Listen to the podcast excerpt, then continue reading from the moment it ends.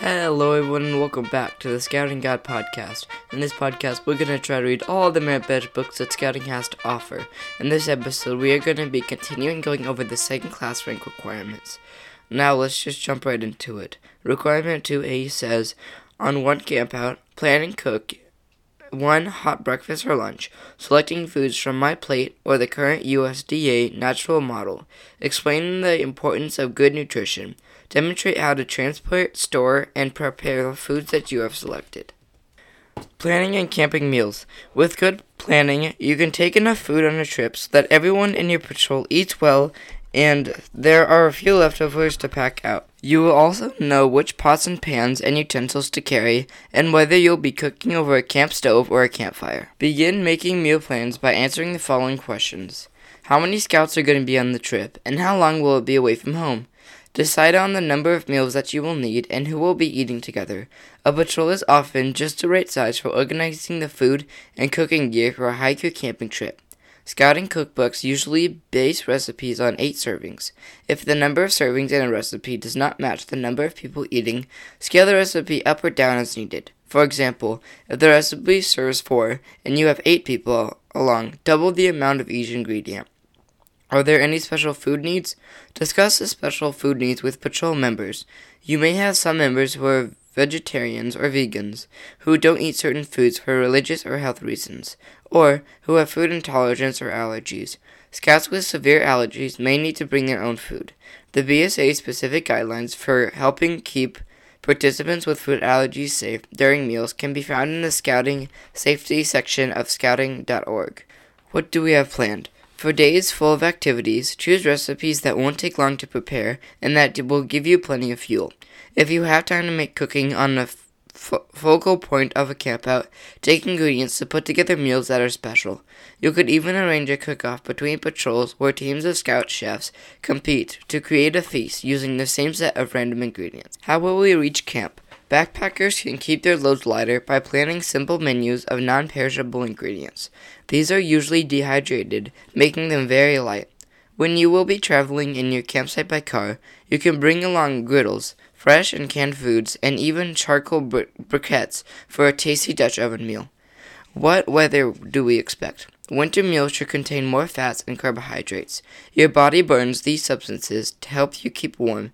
Include mixtures of for soups and hot drinks to warm you up. Summer meals can be lighter.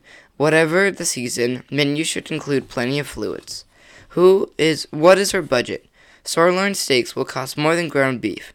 Out of season fruits and vegetables may cost more than they do in season, and probably won't taste as good. Prepared foods typically cost more than those you create from scratch. Plan a menu that fits your budget and shop carefully to keep costs down. Food allergies and intolerance. Food allergies happen when your body's immune system thinks a harmless food poison is a threat and attacks it.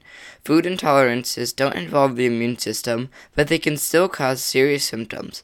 The most common source of food intolerance are lactose, which is found in dairy products, and gluten, which is found in most breads.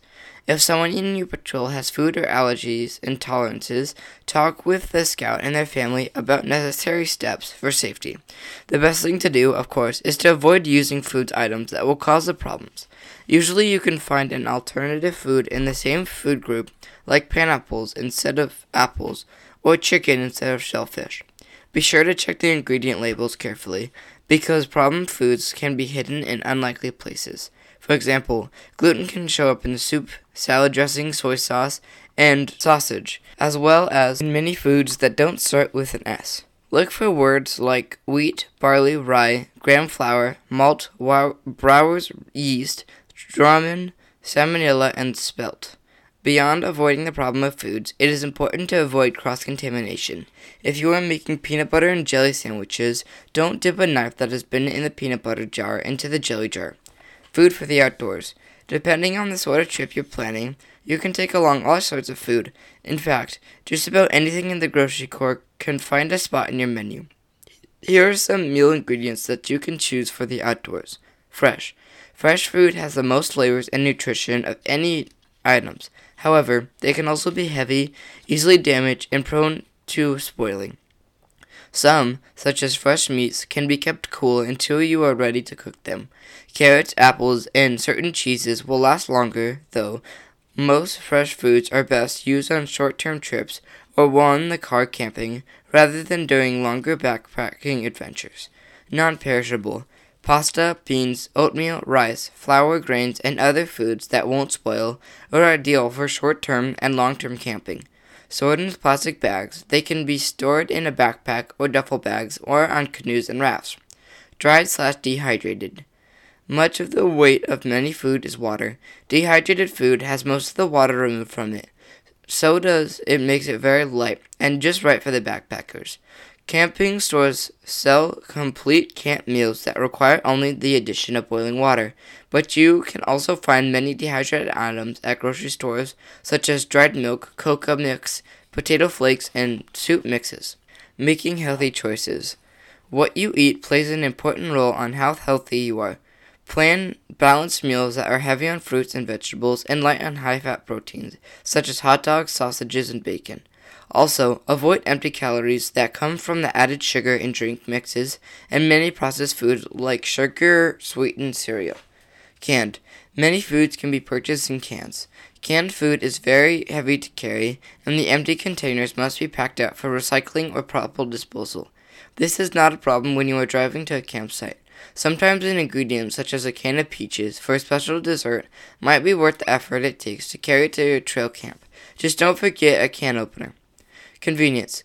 Every supermarket has dozens of convenient foods that are ready to eat or quick to prepare.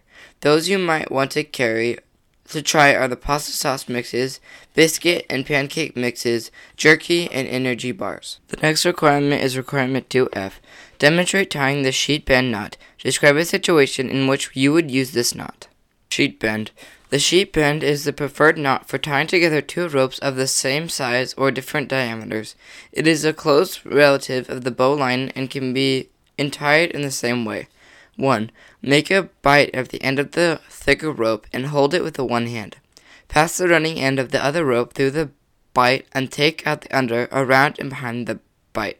3. Bring the end across the front of the bight and tuck it under its own standing part, so that both rope ends emerge on the same side of the knot. 4.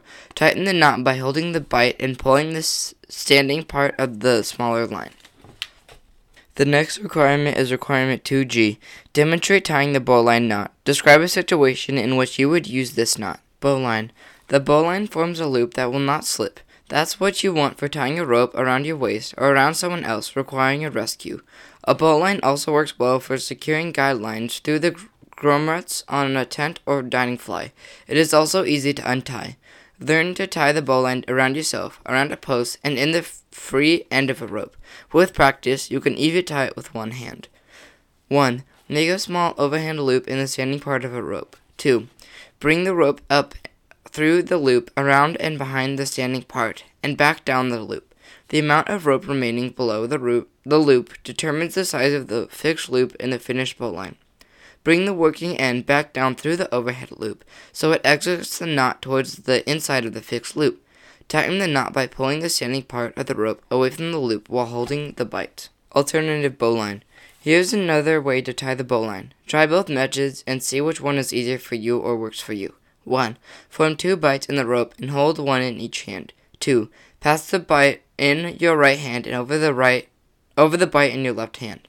3. Pass the running end in your right hand under the standing end and then pull up through the loop in your left hand. Tighten the knot. To untie the bowline, turn the knot over. Notice the collar shaped bight of rope in the bowline. To untie the knot, push the collar away from the loop as if you were opening the top of a soda can. That will break the knot so that you can loosen it. Next section is navigation. 3a. Demonstrate how to compass works and how to orient a map. Use a map to point out and tell the meaning of the five map symbols. Tools of navigation. Many scout hikes will lead you along trails you know well, but sometimes you'll want to take off for places that you have never visited before. Whenever you go, you can find your way with the help of the tools of navigation, maps, compasses, and GPS receivers. Maps. From an airplane, you can look down and see roads, rivers, forests, cities, and towns. A map is like a painting of the land. Since map makers can't include every detail, they choose the information that hope will be valuable to anyone using the map. You're probably familiar with all sorts of maps, including country maps that will appear in world atlases, and road maps you can access on paper, online, or through the smartphone apps. To navigate the backcountry, you will use a topographic map. While roads maps focus on man made features such as roads, topographic maps focus on natural features such as hills, mountains, rivers, and vegetation. Although they show man made features as well, they also show elevation, which is useful in finding the easiest routes to your des- destination. The United States Geological Survey, or USGS for short, has created more than 800,000 different topographic maps to cover the entire United States. Sporting shops and camping stores often sell topographic maps of nearby recreation areas. With your parents' permission, you can also download topographic maps that show just the area you need and highlight exactly the features that will be useful when you are in the field. Understanding topographic maps. The best way to read a topographic map is to start on the bottom.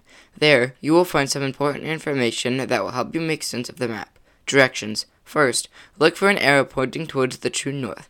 It will help you orient, or align, the map with your surroundings. North is towards the top of most maps. That means the bottom is south, the left side is west, and the right side is east. You may also see a second arrow pointing in the direction of a magnetic north, a location in Canada about 1,200 miles from the North Pole. Scale. The map will include a scale that compares, compares the size of the map with the size of the area it represents. A map scale 1 to 24,000 shows the margin as 1 colon 24,000 means 1 inch on the tap represents 2,000 feet on the ground. Maps that use this scale are sometimes called 7.5 miniature maps because they cover 7.5 minutes of latitude and 7.5 minutes of longitude. Distance. The map will also include several bar scales that you can use for measuring feet, meters, and miles on the map. Date. The map's date tells you when it was drawn or last updated. An older map will not show new buildings, roads, trails, or other recent changes on the land. Location. The map's location will be identi- identified on a small state map. You may also see a ge- geographic showing the names of the adjoining topographic maps. Decoding map colors. The colors used on a USGS map are meaningful. Even if you don't know what a particular symbol means, you can make a good guess based on its color. Green indicates heavy vegetation, such as forests, woodlands, or or- orchards. White is used to show areas that are mostly clear of trees, such as fields, meadows, rocky slopes, and other open country. Blue means water. A patch of blue is usually a pond or a lake. A blue band is a river, and a blue line is a stream. If the line is broken, the stream represents its intermittent, which means it does not flow all the time. Marshes and swamps are drawn with broken blue lines and tufts of grass. The names of all water features are in italics. Black is used to show anything that is work of humans. Rail lines, bridges, boundaries, and the name of landmarks are printed in black. Roads are shown as parallel black lines. Solid lines for paved and gravel roads. Broken lines for dirt roads. A single broken line is a hiking trail. Black squares and rectangles are buildings. Solid black indicates habitats buildings, such as houses, schools. A black outline indicates barns, sheds, and other uninhabited buildings. Brown is used for contour lines, which show the shape of the land. This area represented on a map may be full of hills, valleys, mountains, and plains. Contour lines let you identify these features. Lines. A contour line represents a specific elevation above a sea level. Each point on a contour line is at the same elevation, so theoretically you could walk along that line forever without climbing or descending. The margin for a topographic map will indicate the contour intervals, which is the difference in elevation between contour lines. If the contour interval is 20 feet, for example, you would climb or descend 20 feet from the contour line to the next. You can tell whether elevations are going up or down by checking the index lines. Every fifth contour line is darker than the other four, indicates a number that represents its elevation. Find two index lines and you will be able to tell whether the slope between them goes uphill or downhill. A quick way to tell whether elevation is increasing or decreasing is to look for places where the streams cross contour lines. The contour lines will form V's that point upstream. Where contour lines are close together, hillside is steep. Where they are far apart, the slope of the ground is less steep or nearly flat. Small circles represents the top of hills, where small circles with lines pointing inward represents the bottom of depressions. Understanding contour lines. Here's a good way to understand contour lines. Make a fist with one hand. Your fist has contour line contour of length, width, and height, just like the land does. Holding your fist steady and looking at it from the side, draw a level circle around your highest knuckle. Washable ink will be easy to remove. Draw a second circle just below that one. Start a third line a little lower. Notice to stay in the level, the pen may trace around another knuckle before the third circle is closed. Continue to draw level circles, each one in the same distance beneath the last. The lines will wander in and out of the valleys between your fingers, over the broad slope on the back of your hand, and across the steep cliffs on your thumb. After the lines are drawn, spread your hand flat. Now, like a map, your hand has only width and length, but by looking at the contour lines you have drawn, you can imagine height too, and see the shape of your fist. Small circles show the tops of your knuckles. Lines close together indicate steep areas. Lines farther apart show the more gentle contour of the back of your hand. Understanding road maps. Once you have mastered topographic maps, road maps will be easy to use. Like topographic maps, printed road maps usually include a legend, a small box that explains what words and symbols on the map mean. For example, road maps commonly use different types type sizes to show the relative population of cities. State capitals might be marked with a star, while country seats might be marked with a dot with a circle around it. Road maps usually have an index of cities and other points of interest keyed into a grid system. Across the top and bottom edges of the map you will see a series of letters drawn to the right and left of edges. You will see a series of numbers. Let's say you want to travel to the town of Springfield, which the index says appears at D7 on the map. Draw an imaginary line between the D's on the horizontal map edges and another imaginary line between the 7's on the vertical map edges. Springfield lies within the box created at the intersection of those lines. Before using a road map to travel, you should orient it, which means making north on top align with the north on the ground.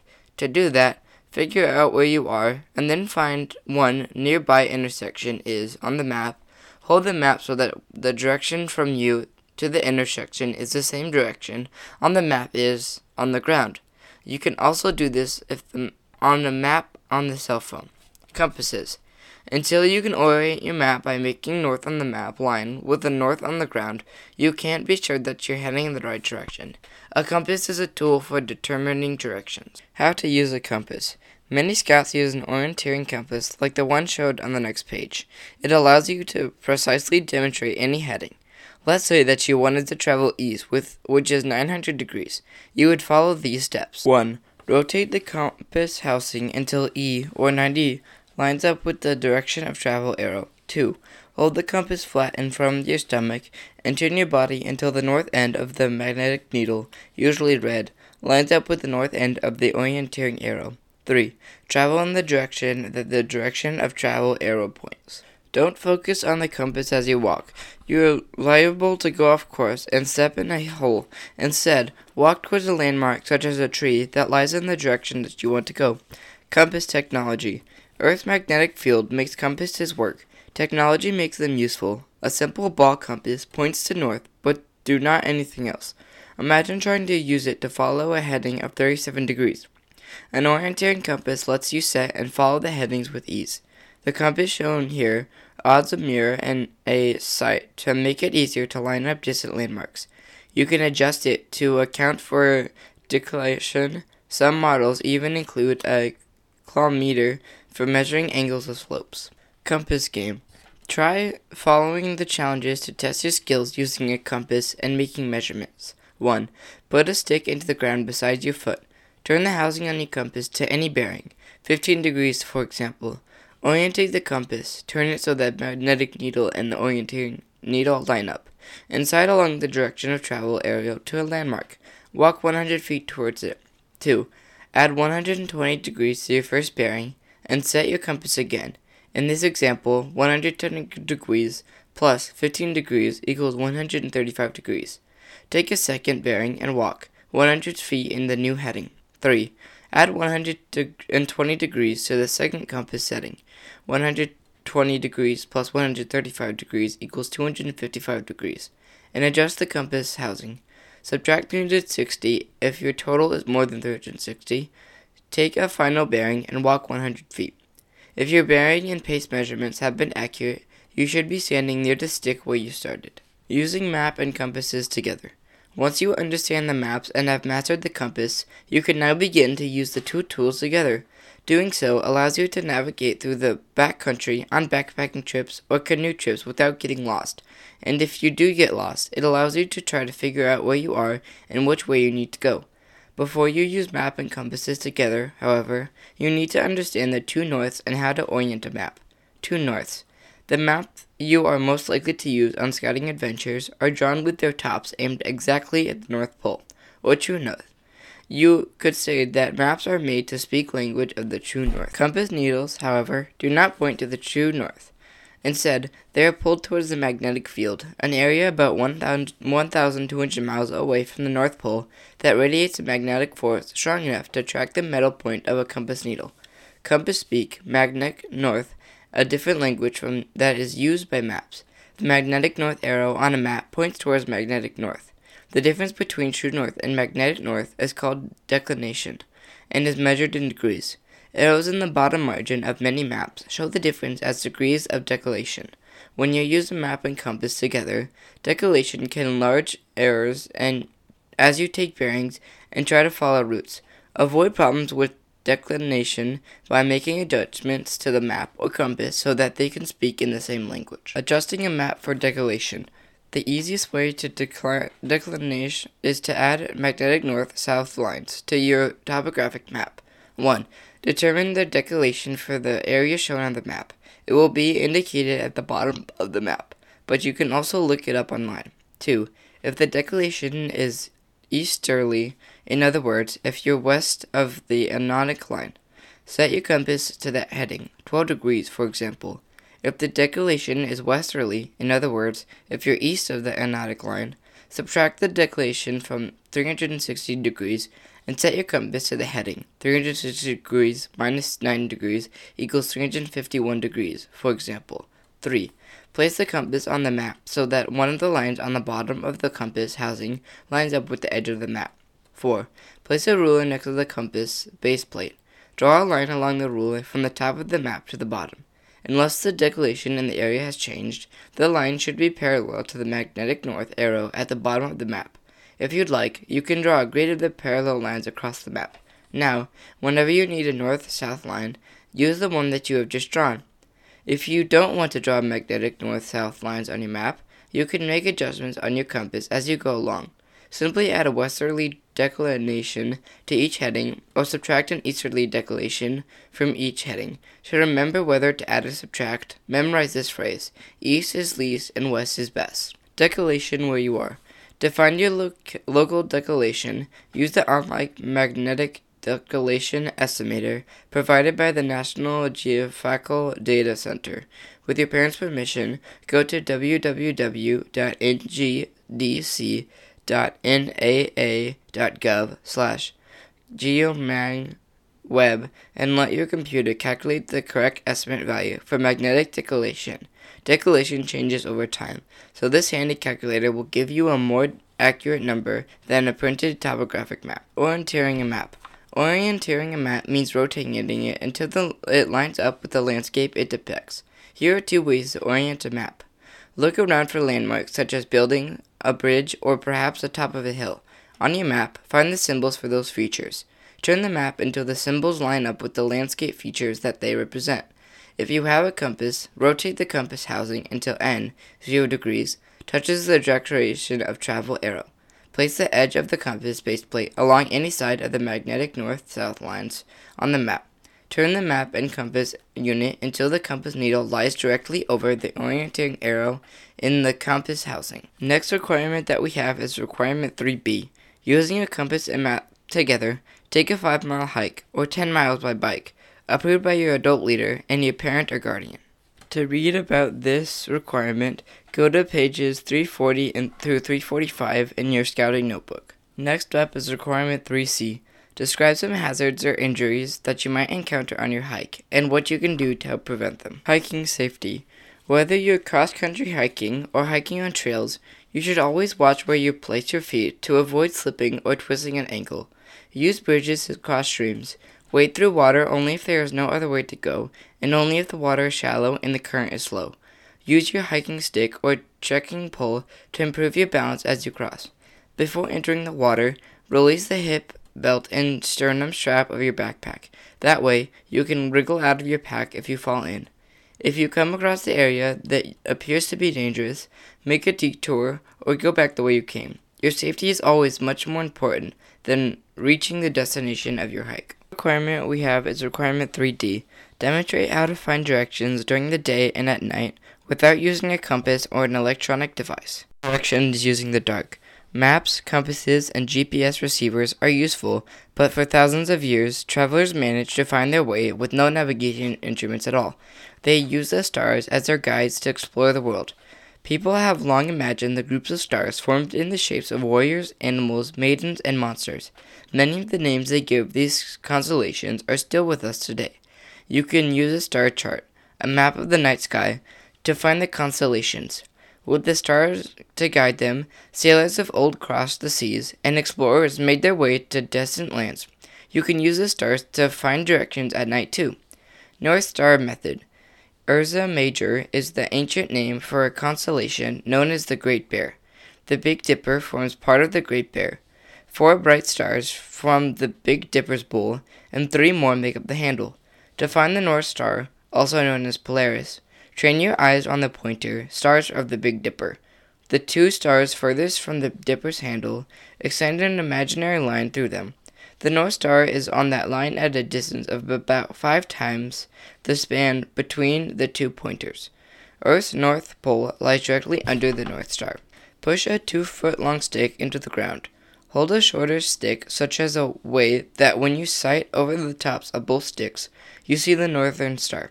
A straight line scratched between the sticks is true north south line. Big Dipper. Look closely, and you might see it in the middle of the stars in the Big Dipper's handle is really two stars, Mizar and Alcor. Some American Indians thought of the larger stars as a horse, the smaller as a rider. Look even more closely through a telescope, and you will see that Alcor is actually made up of two stars. Mizar is made up of four stars. Constellation method. As you become familiar with the constellations, their locations will suggest general directions.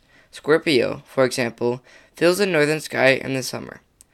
Orion rises in the southeast on winter evenings. The northern crown, which is shaped like a horse, opens towards the north. Cassiopeia circles the North Star opposite of the Big Dipper. Even if you can't identify many constellations, you can determine general directions by watching which way the stars are moving at night. Likewise, the sun's stars rise in the east and sets in the west. The star on the right side of Orion's belt, Mintaka, tracks almost exactly from the due east to the west, finding direction using the sun and moon. The sun and moon rises over the eastern horizon and sets in the west. At other times of the day and night, use them to find directions using the watch method, the shadow stick method, or the equal length shadow method. Watch method. Hold an angle-long watch level. Place a short, straight twig upright against the edge of the watch at the point of the hour hand. Turn the watch until the shadows of the twig fills along the hour hand's position. That is, until the hour hand points toward the sun. Notice the angle formed between the numeral 12 and the shadowing line on the hour hand. A line from the center of the watch divides the angle in half, will point north. Note, this method requires standing time. If your watch is on daylight saving time, use the normal 1 instead of 12. Shadow stick method.